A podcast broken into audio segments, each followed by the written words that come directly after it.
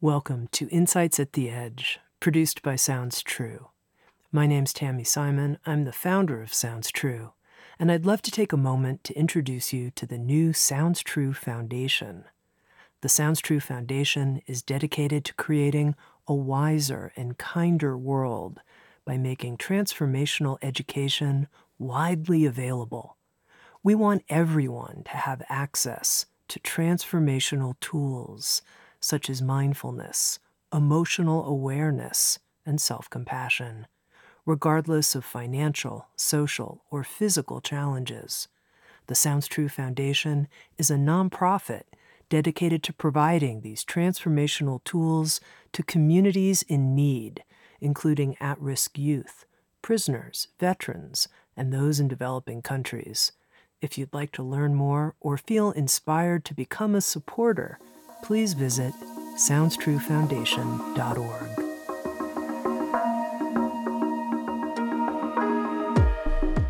You're listening to Insights at the Edge. Today, my guest is Jessica Zweig. Jessica is the C E O and founder of the Simply Be Agency, a personal branding company that helps millions of people worldwide. She's been named a personal branding expert by Forbes magazine, a top digital marketer to watch by Inc magazine, and she's the twenty eighteen recipient of the International Gold Stevie Award for Female Entrepreneur of the Year. With Sounds True, Jessica Zweig is publishing a new book. It's called Be, a no bullshit guide to increasing your self-worth and net worth by simply being yourself. Going into this conversation with Jessica, I had a lot of misconceptions about personal branding, that it was image-oriented and ego-filled. What I learned from Jessica is that that's not what effective personal branding is at all, at least not the way she teaches it. Instead, it's a deep excavation requiring soul-level courage, the courage to value ourselves, to be vulnerable, to share our stories, and to lead with a sense of service and generosity. Here's my conversation on how to build a personal brand that's filled with authenticity with Jessica Zweig.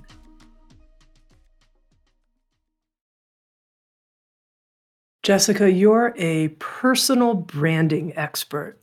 And right here at the beginning of our conversation, I'm imagining some listeners to Insights at the Edge. You ready for this? I'm just going to lay it out there, rolling their eyes and saying, what has happened such that on the journey of personal transformation, the spiritual journey, we need to understand personal branding?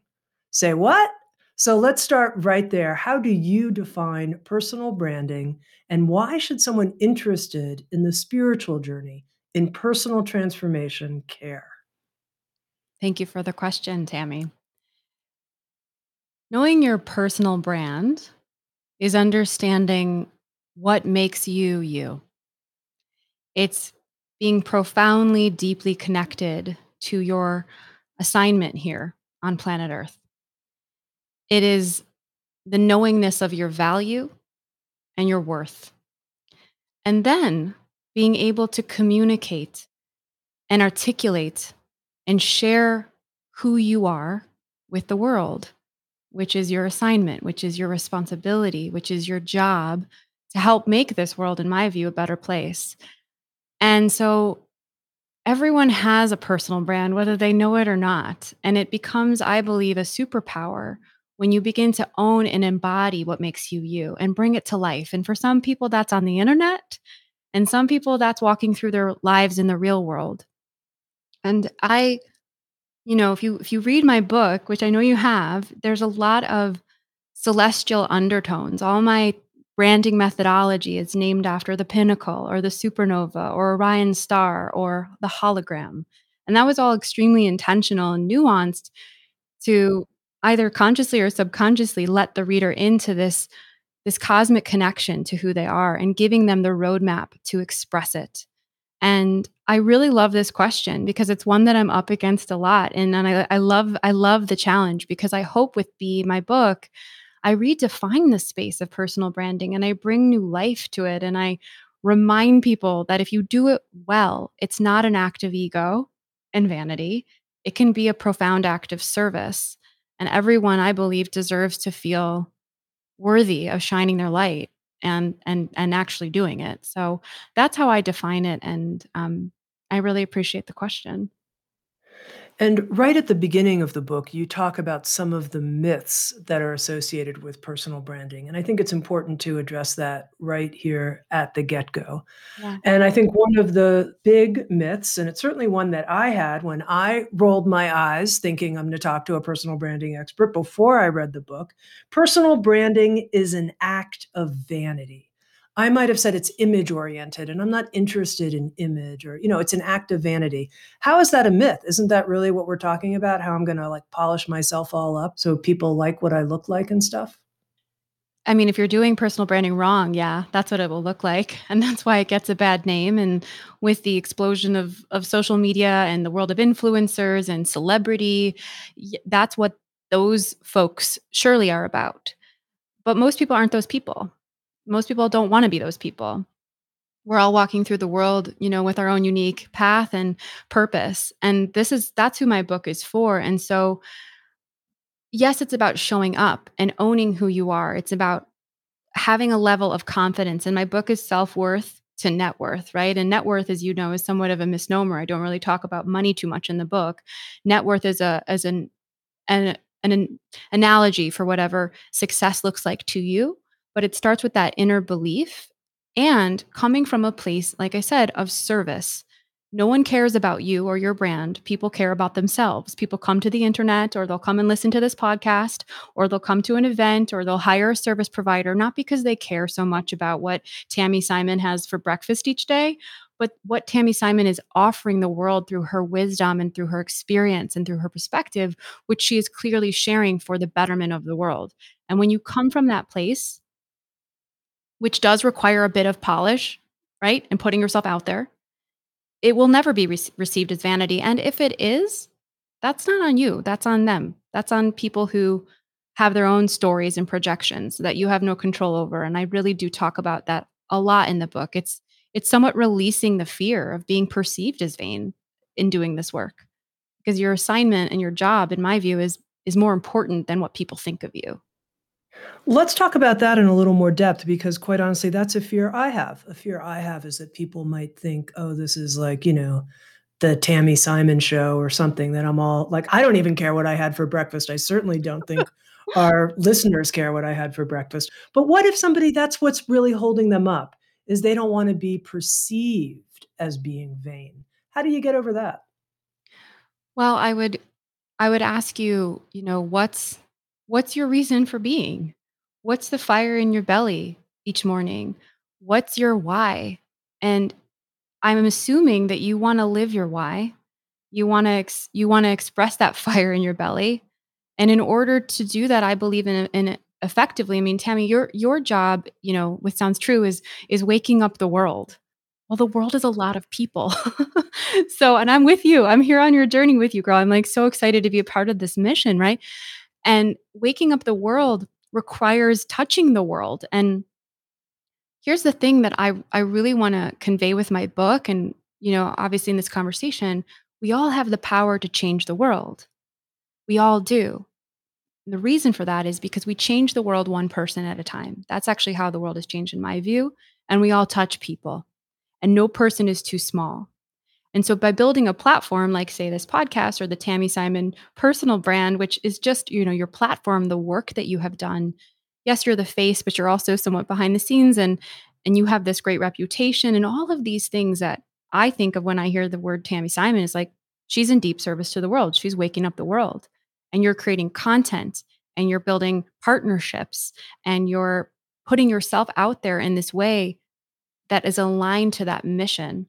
And no one would confuse that. And so I think you're doing doing it great. Okay, now I want to go into more of these myths, but before we do, you work with all kinds of clients. How do you know when someone comes to you if really they're interested in personal branding because they are looking to get attention, or this is someone who has a genuine why that's about something bigger than themselves? How do you know in that first client meeting? Oh, I can tell right away in five seconds. Um, the, I mean, if someone's going to come to me and ask me how quickly I can grow their Instagram following or their YouTube subscription or their email database or how much R O I in dollars they, they can expect to receive within six months from this, I will say that's not our agency. There's another agency down the street that will happily take your money to help you do that, but that's not us. Every single one of my clients, and I have very unique, diverse set of clients. We're industry agnostic. So we work across medical, law, cre- creative, technology, consulting, life coaching. We we have meditation teachers as our clients. We have Ayurvedic doctors as our clients. Every single one of them, as different as they are, all have one common denominator. They all have a mission. They all want to improve the lives of other people and the world around them. That is crystal clear. And it has to be when they come and work with me. Many of them know they need a bigger microphone to do it. And that's why they've come to me. Oftentimes it's reluctantly. Oftentimes it's like, well, my marketing and communications team told me I should do this because I'm the C E O and I need to have a personal brand. Or, you know, I see a, a handful of my colleagues in, in the law industry who are putting themselves out there. And I think I should be doing this too, but I'm really shy and I don't, I don't want to be perceived as vain. Help me figure this out. And so it's much more of a mindset shift that we work with on most of our clients versus the tactical, technical, strategic platform building, which we do. But it's a much bigger trans- transformation, to be frank, that I see my clients go through, which is that self-belief that they are worthy of being seen for who they truly are. And that's the magic of, I think, a truly authentic personal brand. And what's your why? Jessica, what's your why for what you do? Well, it comes back to the mission statement of my company, and it's very tied to my brand, uh, my business. And it's to remind people that when they free themselves to simply be themselves, they give everyone around them the permission to do the same. And I suffered from a lot of trauma when I was little and um, was brutally bullied for most of my young adult life and never felt comfortable in my own skin. Uh, definitely struggled with eating disorders and uh, abusive relationships and uh, was just horrible with money and had a ton of debt and just really lacked so much self-worth myself. And if I had role models, if I had people in my life at that time that I could look to who were fully owning who they were, and I actually found those people later in life. There are many thought leaders that actually come from Sounds True and and the, and the world around us, as well as people I know personally. And their authenticity and their freedom in being gave me the courage to do it too. And I want to wake people up. I want people to be reminded that who they were born to be is exactly who they're meant to be. And they don't have to stuff themselves in a box to be anything else. And they're robbing themselves of their purpose if they do. And I needed that. And as I've gone on my own spiritual journey, which is really the biggest part of my life, to be frank, I believe in the power of light. And I think we're entering a planetary shift where light is rising and darkness is being exposed. And I believe I am of the light. In fact, I know I am. And I want to wake people up and remind them, actually more than wake them up, but remind them of the light that exists inside of them. And I hope to be an expander and a reflection when people look at my brand and my platform and my success and my joy, which of course is a work in progress at all times, as what's possible for other people. So when you free yourself to simply be yourself, which I believe I have, you give other people the permission to do the same. And when we do that, that creates a domino effect. And that's what I think my why is.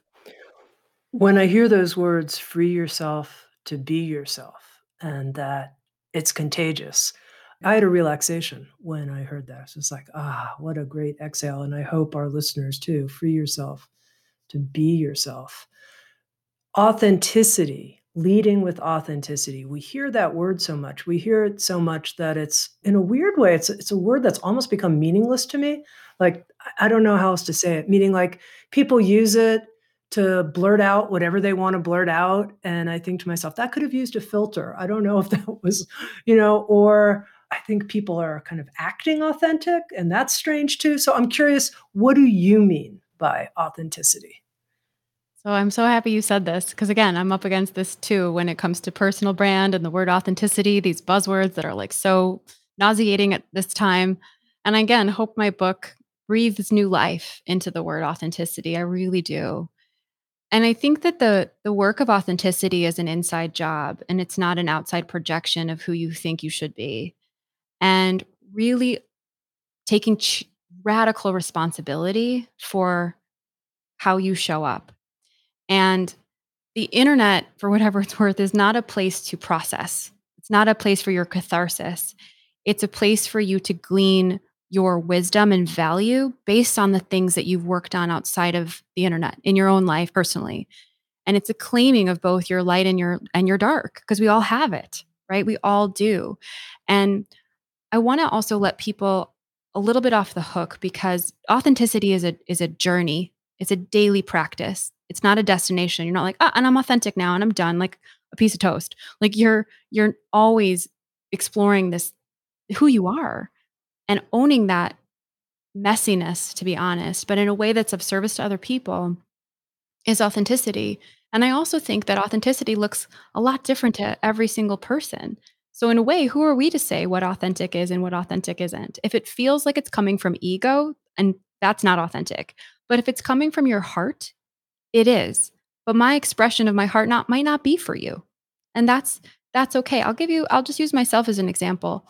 You know, you're looking at me today, Tammy, with like dirty hair and like gray colors and whatnot, but I wear a lot of yellow, and I can be very polished, and I have a very branded presence online. And I've gotten the reflection that, how can you talk about authenticity, Jessica, when you're so polished and everything is perfectly stylized and you're always, you're always so looking so glamorous or whatever. And the truth is, Tammy, I've worked really hard to, to own that part of myself. I've worked really hard to claim that that's a piece of who I am and an authentic, confident expression of myself. And so for other people, authenticity might be, you know, dream catchers and, you know, flowy skirts. And for me, it's a power suit, but, but that's each of our expressions. And so I, I really want to kind of tear down the, the judgments that we have about what authenticity is and what authenticity isn't. And if we're coming from our hearts and you can feel that it's an energy, it's a vibration, then to me, that's authentic. And people are constantly going to be in that dance. And we should support that and celebrate that versus knock it down. That's beautiful. Really, what you're saying, authenticity is an inside job. It's not about some external measurement, but it's something we can feel. And I do think you can feel it with somebody. Absolutely. You can feel, I mean, in, in a way, that's kind of underneath the name Sounds True. You can feel when somebody, and I don't, I don't say Sounds True a lot. I only say it a few times, but you can tell when somebody sounds true or not. It's it's visceral. You yeah. can you can sense it. Okay, so here are a couple other myths that you bring forward in the book. You say a personal brand, this is the myth, is a two-dimensional projection of what we want the world to know about us. And you're saying that's not true. I think most people think, oh, I'm going to go see a branding expert and they're going to help me project, once again, the word image, this image that I want. But you say, no, that's not what your personal brand is. So help us understand that. Yes, your brand is a three hundred sixty degree expression of your soul. It's, it's what you do professionally, ideally, right? If you're thinking about this in the context of your career and what makes you great at what you do. And owning that, right? Personal branding is not an act of vanity, but it, but it's also not an act of sheer humility. You have to own what makes you great. And I think the world needs more of that, for the record. We're, we're far more self-deprecating and self-critical than we are self-celebrating. And so there's there has to be a bit of that in the message. So that's what you do. But your personal brand is more than what you do. Your personal brand is who you are. That includes your emotions, that includes your fears, that includes your failures, that includes your moments of triumph. And I use a couple examples of people in the book. Um, we'll just take, you know, Oprah Winfrey. I mean, she's iconic and, and I get that, but you know, she, she was sexually abused. She has, she has this really traumatic life story before she became Oprah. And she never hid it. She didn't exploit it, but she used her trauma and pain in service of the greater good around her. And when she recorded The Oprah Winfrey Show, of which she had thousands of episodes, the topic of sexual abuse was the one topic she shared more about, like I think two hundred episodes plus, bringing light to her dark. And, you know, she also became Oprah and a billionaire and a mogul, but she was real along the way. And I think that that's what makes you magnetic, when you really are willing to infuse your humanity, which is flawed and imperfect and also magnificent, into your message. That's why people will want to be in your world. That's why people would want to hire you or join your network or meet you over coffee and become a friend. This is going back to our, your first conversation, your our first your first question in our conversation, which is, what's a personal brand? It's knowing what makes you you. And then articulating that, putting words to that, becoming comfortable with that, sharing that. And so that's, it's far more than a two-dimensional projection. Your personal brand and your professional brand should not be different. They should be combined into one holistic story. And I think part of what you're pointing at there, and that you also point out in the book, B, is kind of who I am at home, who I am with my friends, who I am when I'm playing with my dogs at the dog park. That is part of my brand as much as the person that, you know, gets all whatever and comes up on video and gives a talk about something. There's no dividing line. I think sometimes people think, oh, my personal brand is this thing I'm projecting, but who I am at home padding around in my pajamas is an unrelated person. But you're saying, no, it's all one thing. That's interesting to me. Yes. It's a very different take. Yep, it is. And it's the basis of my work and what I hope to really reteach people when it comes to this space. Okay, just one more myth. You write, for the person who thinks, I don't have a presence online, therefore I don't have a personal brand. And you say, oh, that's a myth. Can you explain that? Absolutely. We all walk through the world, right? I mean, probably a little less so because of COVID, but we work with human beings offline in the real world, which is, in my view, where your personal brand actually matters more. Because because it is hard to kind of get that three sixty depth from a social media channel. But when we interface with people based on the way we make eye contact, the way we dress, the way we smile, the way we sit, the way we treat people, that's all telling a story. That's all leaving behind an impression that it becomes your brand. It's what people say about you when you're not in the room. You know, I I, I got a compliment once years ago who, um, it's an infamous story now. I tell it all the time. It's in my book. It was just an aha moment I had with a client who was who met me on the internet. She found my business on the internet. And then I met her in person for coffee and we were talking about her business and I was taking notes. And she was taking notes and she threw down her pen in the middle of the session and she was like, Jessica, you are so integrated. I had no idea what she meant. I was like, what does that mean? Thank you. She said, who you are on the internet is exactly who you are offline. And if I were to meet you offline and then go look you up in person, they would be the same connected person. And I thought that was one of the best compliments I ever got in my career. And that's what I really try to teach people. You can leave an impression far more effectively on a human being when you meet them in person than you can on the internet. And so I would just highly encourage people to become aware. It's an act of self-empowerment to know how you show up and walk through the world and affect people. Everything is energy. So manage yours, become conscious of yours, I should say. And that becomes a, a superpower. And that's why everyone has a personal brand, whether they like it or not. Okay. We're going to talk more about how I can build and how our listeners can build personal brands based on authenticity. But before we do, as really as way of background, share with us your story, Jessica, about how you became a personal branding expert. It wasn't your first career out of college. There was a journey on the way. How did you get there? So I went to college actually for acting. So I got my degree in Bachelor's of Fine Arts in acting. And I went to an incredible school. I went to the University of Illinois in Champaign, and it's a conservatory program. And so I graduated in a class of seven, and I was trained. I knew how to act when I graduated college, and I became a working actor, and I did a lot of side jobs and hustling and cocktail waitressing and bartending and nannying and temping. And it was a really incredible chapter of my life. I did it for about five years out of college, but then I kind of got really burnt out on the the industry of just talk about vanity and, and narcissism. And really, I was extremely young. I was extremely insecure, and I was being put in casting rooms with models, and I, it just did just terrible things to my to my self-esteem.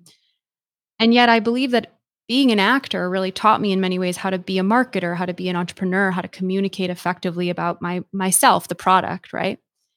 And then after my acting career, I, I actually walked away from it when I founded my first business, which was an online magazine for uh, the women of Chicago. It was called Cheeky Chicago dot com. And I created it with a business partner, and we were really young. Neither one of us had business experience, but we found this hole in the market for an online resource for women in the city of Chicago about where to go, where to eat, drink, shop, whatnot. And we created it. We basically launched a business in nine months and grew this massive platform over the course of seven years. And we had over one hundred thousand local readers. We worked with all of the major brands as our clients. I mean, Fortune five hundreds, at least one hundred fifty brands in those seven years. And this was at the dawn of social media, right? two thousand eight, when I launched this magazine. And I formed my own personal channels as face and founder of this magazine. Cheeky was its own entity and its own platform, the business, but Jessica also created her own Instagram channel and her own Facebook following and whatnot. And I didn't even realize during those seven years, Tammy, that I had been building this story about myself as a as a brand as well as this personal brand until I left in two thousand fourteen. I had a really tough relationship with my partner, and it had run its course, and it was I was just ready to move on and do another thing. And so I left Cheeky. I departed this very successful business that I had built up over seven years in, you know, the third biggest market in the country, to go start this little one-woman consultancy called Simply Be Agency. I just wanted to consult and kind of keep it simple. I had no clients. I had no business strategy. I had no website. I had nothing. All I did was send out an email to my network, B C C ing a couple hundred people, probably like one hundred fifty to two hundred people, and I put a Facebook post up. That's all I did to announce I was leaving this very successful magazine to go off on my own to consult. And within a week, I had five figures worth of revenue. I, I just had a line out the door. I was only one person. I just, out of the woodwork, clients came, and no one knew what I did. Everyone knew the story of what I did. That was my aha moment about my own personal brand. And I thought to myself, well, I didn't even mean to do this. This was a this was a happy accident. What would it look like if I got really intentional with my brand and started to architect a brand that actually told the truth? Because I had this very, like, you know, fun, popular magazine that I was running externally. Everyone saw this really cool, sparkly, hip startup led by two females in Chicago. But what was happening on the inside was a very, very different story. And no one really knew what I had been through and the trials and tribulations that I had experienced as an entrepreneur. And when I started Simply Be and I got all these clients, I was like, okay, well, I'm going to start to create content and promote myself and Simply Be alongside of that. And I decided to talk about what I'd been through. You know, on top of my expertise in marketing and branding and social media, that had definitely become my sweet spot. But then all of a sudden people were like, tell me more about, you know, your spiritual path, or tell me more about what it's been like to, to, you know, walk away from a company. That's what they were more interested in. And so I, I really started to, started to see the fruits of this. I was like, well, if I'm going to do this for myself, I know, I know some things now about marketing. I worked with the biggest brands in the world for seven years. On content and, and storytelling and conversion. Why don't I bring that to people? Why don't I help human beings instead? Get online, tell their stories, grow their businesses, drive their dreams, but doing it in a way that was authentic and honest and of service. And that was really the foundation of Simply Be.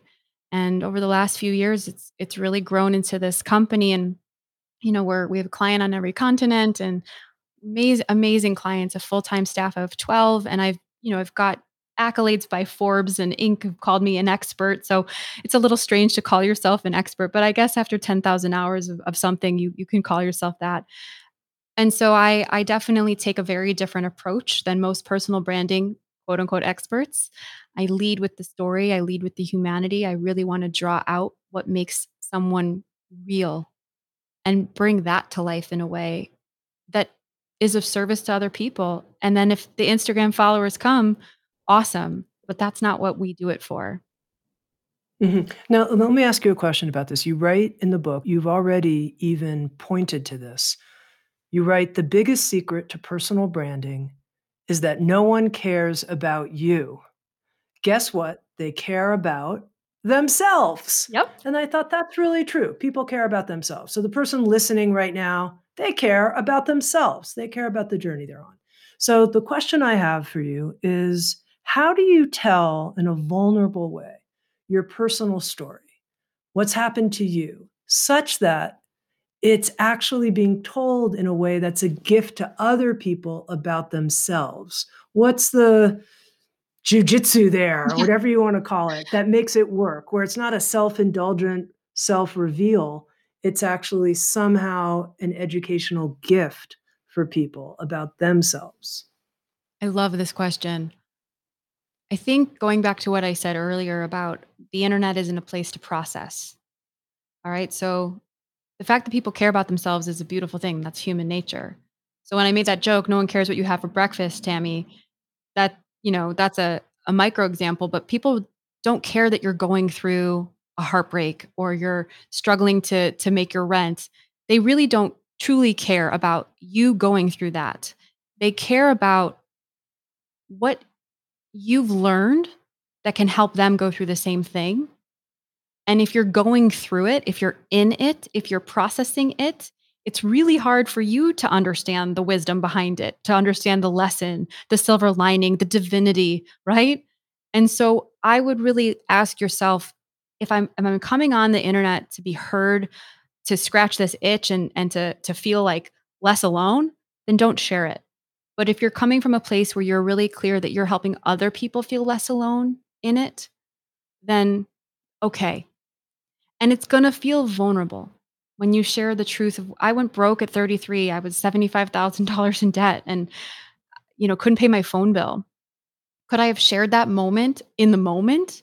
No, I had way too much shame around it, way too much self-loathing. But once I was able to really move through that, and not not just clean up my debt and like pay up payment plan, no. But when I was able to take radical responsibility for my co-creation in that, and that I was actually horrible with money and made really bad decisions and could look at that and own that and understand how I got there and how I was going to change that, then I could come on and talk about it in, in service to other people who are going through debt too. So that's that's a really great question, because it's such a nuance, and only you can really intuitively know when you're in it or or or when you're when you're through it. And so that would be my advice for people to really consider um, coming on and sharing whatever it is they feel called to share. Now, you named your agency Simply Be, and you tell the story in the book how you looked down at a certain point and saw the tattoo on your wrist. Why did you put the words Simply Be on your wrist as a tattoo? What was going on in your life at the time that you did that? To be honest, Tammy, it's not that exciting of a story. I mean, I got a piece of art from my dear girlfriend, um, Tanae, and she she was super into, into art, and she bought me a painting, and it said Simply Be on it. It was a paper mache, beautiful piece of art, and I hung it in my apartment when I was in my mid-twenties, and I was just sitting in my living room one day doodling, because I like to doodle, and I was staring at it, and I like saw it was kind of hidden inside the paper mache. I was like, oh, that says Simply Be. And I doodled it, and I liked the way it looked on this paper. It was almost like a a cosmic calling. Like I I looked at this, and this is it on my wrist. It's my own handwriting. And I looked at it, and I really liked the way it looked. And I just was like, I need to go to a tattoo artist and put this on my wrist and look at it every day. And it wasn't until years later, at the end of Cheeky, that chapter, when I actually had a full-on nervous breakdown one day dealing with the stress of that business, that I actually looked down at it and actually, actually saw it for the first time and heard my higher self. I heard an inner voice. I heard something that was not me but connected to me come through my crown chakra, speak to my heart, and it said to me, you need to leave Cheeky. You need to leave this thing and you need to go off and do something else. And it doesn't matter what it is, but call it Simply Be, because it will remind you every day to live in your own truth. Because I wasn't. I was so out of alignment at that time in my life. And so that's really the the story behind it. And it came from a, a random piece of art that a, a girlfriend gave me, but it, it journeyed itself and came to life in its own right. I actually love that story, because it, it points to how odd synchronicities and things like that might have meaning in the future. We don't even know, you know, we're we're just taking the next step, and this thing that you didn't think meant so much became so important later on. I think it's a beautiful story. Okay, you draw a connection between our self-worth and our net worth. And I thought, this is really interesting. And the first thing that occurred to me, first of all, is, is that even true? Is that even true? I was like, is that true? What do I think? But then you you were careful in this conversation to define net worth, not necessarily just in terms of how much money a person has. So maybe you could be more clear about that and how you're so sure there's a connection here between self-worth and net worth. Well, net worth is, again, a metaphor for, for abundance, right? Whatever makes you feel abundant. That can be time in your day. It can be a sense of freedom. It can be joy. It can be the ability to, to, you know, spend your time doing what you want to do each and every day. I, as someone who lived in scarcity, to be a frank, for a long time, I mean, I, I mean, up until recently, Tammy, like a couple of years ago, this shift into abundance, into this experience of abundance, this energy of, wow, my life is really full and rich with blessings, didn't come first. I had to do the inner work, inside job, like I keep saying, in believing that I was deserving of it in the first place, and that I was actually abundant despite what was in my bank account, that I was abundant despite what my schedule looked like, that I could choose, that Jessica inherently had value. And that was really the biggest crossroads moment of my entire life, because yes, my business expanded and, you know, I guess I, I, I made more money, but I became far more joyful and confident in, in who I was, and, and accepting that, honestly, I, not everyone was going to like me. And I tried so hard in that scarcity for everyone to like me. And that just created more self-loathing. And so I think that, I say this in my book, self-worth is the cause and net worth is the effect. And my book is really a permission slip to let yourself off the hook for trying to please everyone and to and have it all figured out, and to be in the journey of of, of abundance. And that that was the biggest catalyst between my journey from, you know, feeling like I was worthless, to be frank, until I was about thirty-five years old to, to now. And it's, it's not because I have this business and this office and the, the tools and the team and the product and the sales. And no, it's because I, Jessica, took that first step in deciding that it was me, that I actually had full deservingness to claim whatever I wanted, whatever the vision of my life I wanted. And that took a lot of work. It was a really, really painful journey, to be honest. Um, but, you know, I'm on the other side, and I want to teach other people that it's possible. Yeah. And let's talk more about it, because I certainly can appreciate the depth of that transformation, and also the person listening who perhaps has one foot in both worlds. One foot of them is like, you know, I, I, I see my goodness. I see my light. I appreciate myself. And another part of them is like, God, I got so many things that are wrong with me. So many reasons I'm actually, you know, a worthless piece of you know what. And they have both scripts happening as they're listening to you. And they want to move more into this self-worth world, but they have this real script going on in their head about all of the reasons that, you know, they're not as cool and smart as Jessica is. If you only saw me a few years ago, Tammy, I, uh, I will say that, you know, I have a chapter in my book towards the end of the book called Find Your Edges. It's actually my favorite chapter in the book. And it's all about pushing yourself outside of your comfort zone to reach into the far deep edges of life, your life, but also life itself, to really feel your own potential and to scare yourself a little bit, to be frank.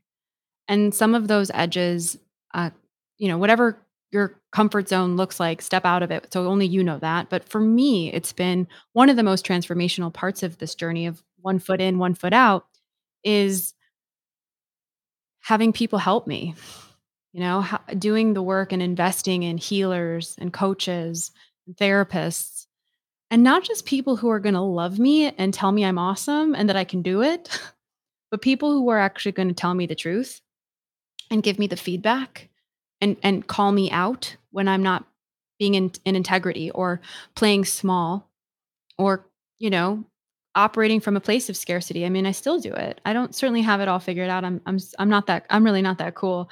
I'm, I'm in the journey just as much. And that has been instrumental in really getting through that hurdle from one foot in, one foot out. And life is hard.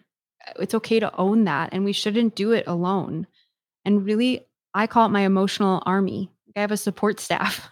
I've got, I use them at different times for different reasons at different moments, but that has really been a, a critical tool and an edge. I call it an edge because it shouldn't make you comfortable to do that work.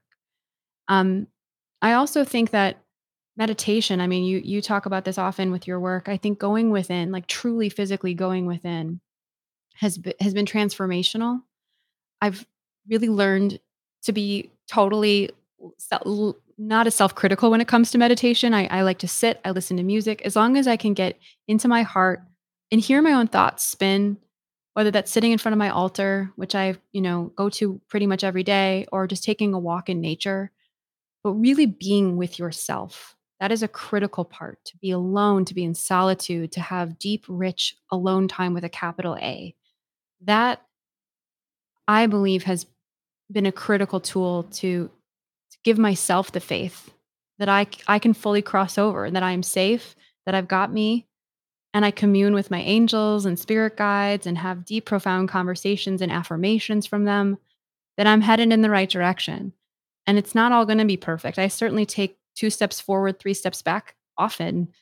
You know, we're all humaning, but creating that sacred space for myself as a modality and a practice. And I talk about meditation at a high level in the book, in the Edges chapter, has been really, really helpful.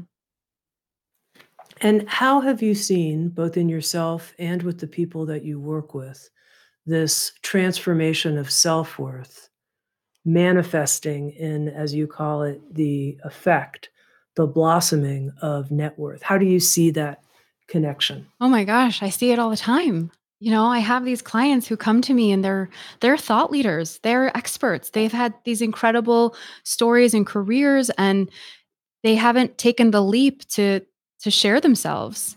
And that's the beauty of of Simply Be, to be honest. Like, we'll help build your beautiful website, but we're also going to be your cheerleaders. We're going to be your your partners on that path. And I mean, it, it's unlimited what I've seen our clients do. You know, they get clear. They know they know they're worthy of being seen as that person, as that expert, as that thought leader, as that community builder.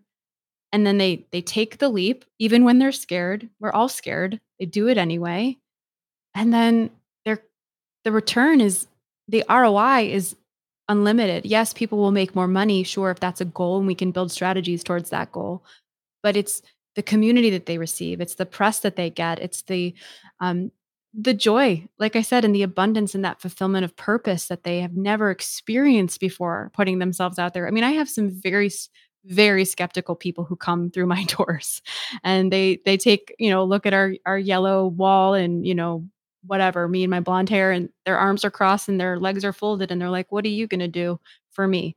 And we really crack people open and give them the wings to fly. And it's, it's every day I see that transformation from self-worth to net worth. Like I said, it's not just about money. It's about this experience of being free to be who you are. You know, I'm very comfortable with, you know, you and your beautiful blonde hair, but I think the yellow wall would terrify me, to be honest with you.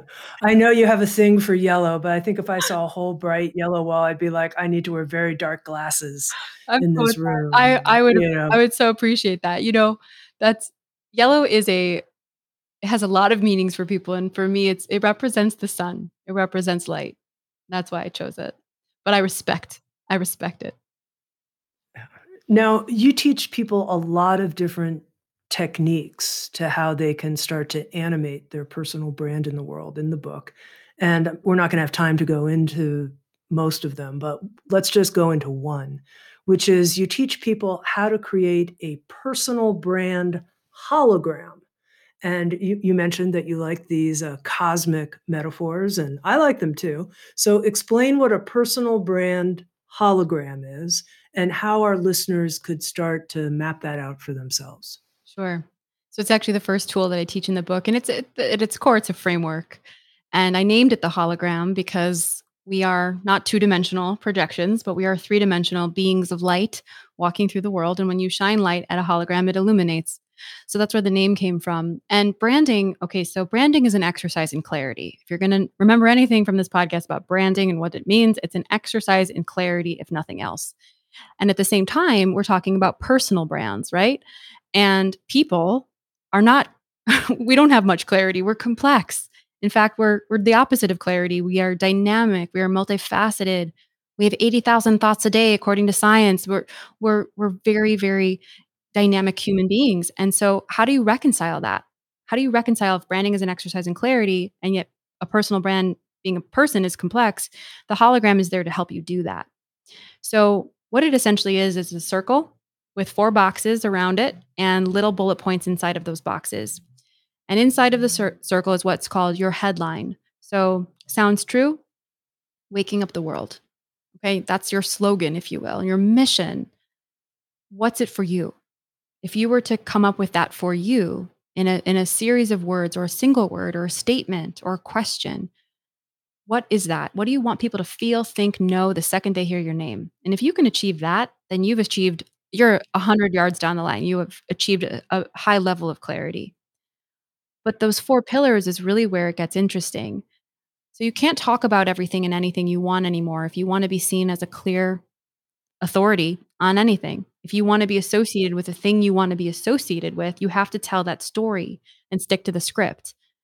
And so I've come up with four different brand pillars. Those are what those four boxes are. Essentially, the, the topics you'll exclusively cover in your messaging. And four is that sweet spot we have found to achieve that clarity while also demonstrating depth. And so those four boxes should include what you do, what your work is, right? Your professional expertise, why people would pay you money per se or invest in you, but also who you are. And your passions and what makes you interesting and relatable and likable and vulnerable, those belong in there too. And then the insights, which are these three to five little bullet points that we'll extract inside of each pillar, are really where it gets good. And it's about articulating what makes that pillar exclusive to you. So Tammy and I could both, in fact, I bet if I were to do your hologram, you'd have spirituality somewhere in there. I have spirituality as well. But Tammy and Jessica are different people. Tammy and Jessica have different D N A. We have different life experiences. We're of different ages. We're of different parts of the world. So her expression and what makes her spiritual pillar hers is going to look and sound different than mine. So this is really about drilling into your stories, your nuances. What are you for? What are you against? Really looking into what you've been through, to be frank, that led you there and why you care so much about that pillar. And that becomes the foundation to your platform and all of the tactical things you'll then create and share. And so the hologram is really, really essential. It's the foundational tool to any work that we do. And that's why it's the first tool in the book, because messaging is what will cut through the noise and help you reach the right people, because you don't need to reach everyone. You just need to reach your right people. And the last thing I'll say about the hologram, why I love it, is it doesn't matter how well you understand your own brand. You're supposed to. What matters is how well someone else understands your brand who's never heard of you before in less than thirty seconds. And the hologram is there to help you do that. You mentioned that branding is an exercise in clarity, and I, I really like that. It's a very clear statement. And you also write in the book that content on the internet lost its crown years ago. People used to say content's king. Clarity, you write, is the new king of the internet with its royal, loyal queen consistency. So what's the role of the queen consistency with king clarity? So here's another secret. I have a few secrets on personal branding that I'm going to reveal. Oh, right. That's right. The big reveal right here. You are who you say you are over and over and over and over and over again. Consistency makes you legitimate. If you dabble in to, you know, a topic on chakra cleansing for a couple weeks, you're not going to be a chakra cleansing expert, but talk about it every single day in some shape or form, online and offline for a year or two, people be then begin to see you as the go-to chakra cleansing guy or gal. And so consistency has to play a role in that marriage with clarity. You have to know your message. You have to have that razor sharp, crystal clear story and then stay the course. If that's how you really want to build the expert platform that I think a lot of people do. And, you know, it's people expect to grow by dipping in, dipping out and, and, you know, jumping on a podcast and doing six episodes and then, you know, spending a month or two on LinkedIn and then wondering where the results are. So you have to really stay the course and stick to the narrative. And I can speak from my own experience. Like all I did was get on the internet back in two thousand sixteen, seventeen, when I started Simply Be and started to talk about personal branding every single day. Whether it was a blog, whether it was an email, whether it was a conversation over coffee at the local coffee house, whether it was an Instagram post, I just talked about this topic in a, in a multitude of ways, but I stayed that clear course and I was consistent. And that's how I got clients. That's how I became the go-to, simply because I kept saying it. I, I didn't call myself an expert. I just started to share my passion and my knowledge. And then the clients came and then the media hits came and pe- somebody else called me an expert. But that's how it started. It was really just a, a choice and it was rather simple. Now, it took courage for sure, but it it was not that complicated. And that's really what I want people to take away, among many things, from, from the book. Jessica, you mentioned one of the chapters towards the end of the book called Find Your Edges. And that was also uh, one of my favorite chapters in the book. And perhaps it's obvious this show is called Insights at the Edge. And I'm interested in exploring my own edges, helping other people explore their edges. And that's where we're going to go right now. There was a section that got my attention. And earlier in the book, you ask people, who do you think people are more interested in following on social media? Do you think they're interested in the OWN network or Oprah Winfrey? Do you think they're interested in the Virgin brands or Richard Branson? And you give several examples. And then you say, of course, people are interested in the people. And they're not interested in the brands. People are more interested in people than a company, than a brand, than an organization. And I thought to myself, and this is the edgy part, I thought, God, you know, I'm so much more comfortable with people being interested in Sounds True than I am T A M I S I M O N. And I thought, okay, that uncomfortableness is exactly what Jessica is pointing to. You know, I want to hold up Sounds True all the time. I don't want to hold up myself. I'm, I'm a, you know, a hardworking person, kind of obscured in the mix. Great. Good, wonderful. And I realized that that's an edge. So I wonder if you can speak to that, to me and to that person who says, you know, I want my organization to lead the way, not me. I don't want it to be about me. Mm. Well, I'll just tell you a little quick story that Jeff Mack, my audio producer at Sounds True, told me about you. So I had, you know, I've been following Sounds True for years before I got this publishing deal. And I had heard of you and I had known of you, but you know, I knew Sounds True, if not e- equally, or if not more so.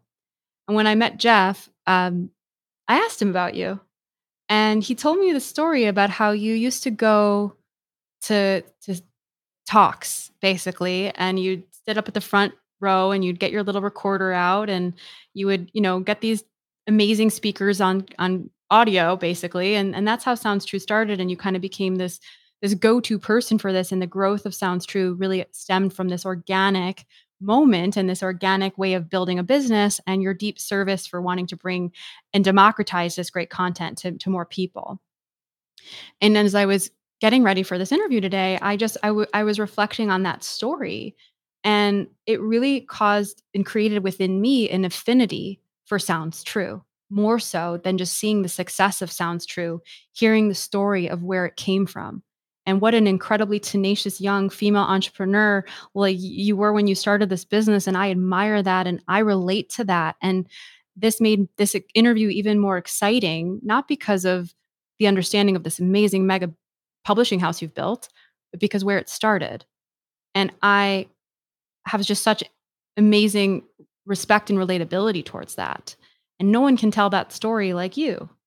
That story is yours. That doesn't belong to Sounds True and the, this, you know, organization. That's how it how it started. And I bet there's millions of stories, Tammy, that you have like that. And so, architecting a message in tandem, you know, with the brand Sounds True, I think can help spread it farther and wider and reach more intimately into people. And so if you're running an organization and you're a founder and you're apprehensive like Tammy is, look at look at your your strategy, if you will, look at your overarching communication plan for the business.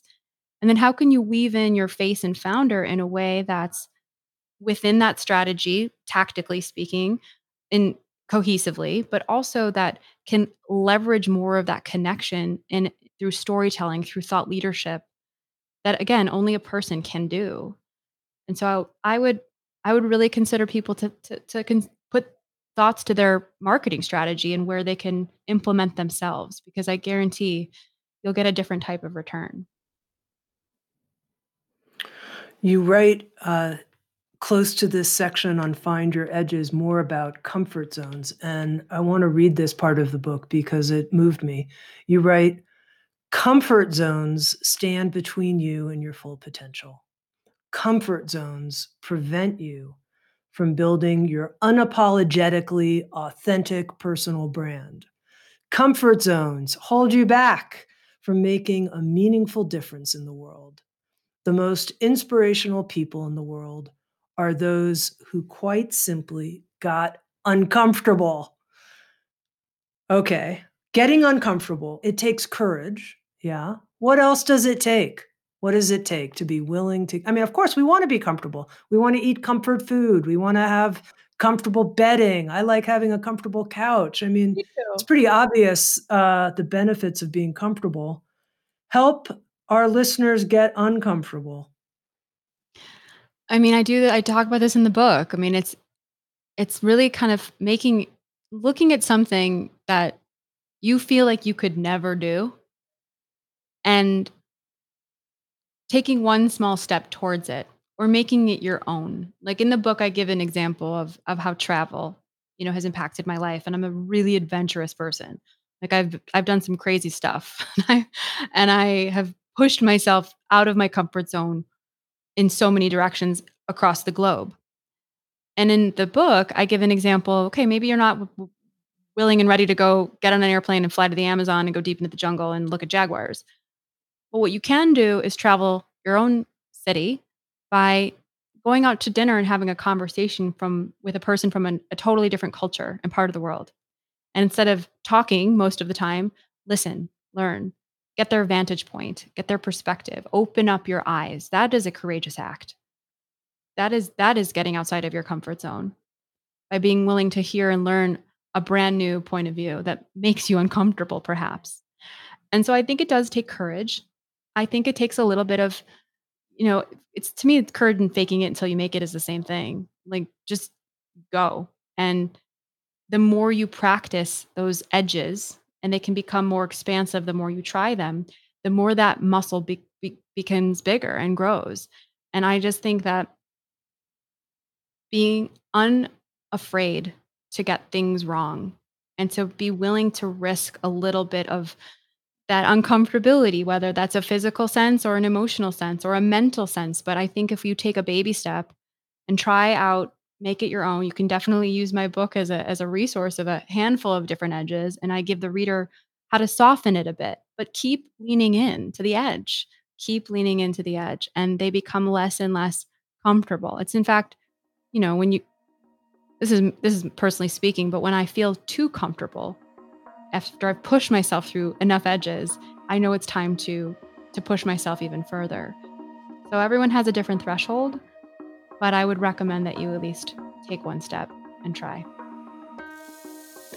I've been talking with Jessica Zweig. She's the author of the new book, Be, a no bullshit guide to increasing your self-worth and net worth by simply being yourself. A book and an audiobook that show you how to have a personal brand that is built on simply being. Being yourself, being who you are, being the authentic you. You've inspired me, Jessica, and I know our listeners. Thank you so much. Thank you for everything. Thank you for listening to Insights at the Edge. You can read a full transcript of today's interview at SoundsTrue.com forward slash podcast. And if you're interested, hit the subscribe button in your podcast app. And also, if you feel inspired, head to iTunes and leave Insights at the Edge a review. I love getting your feedback, being in connection with you, and learning how we can continue to evolve and improve our program. Working together, I believe, we can create a kinder and wiser world. Sounds True dot com, waking up the world.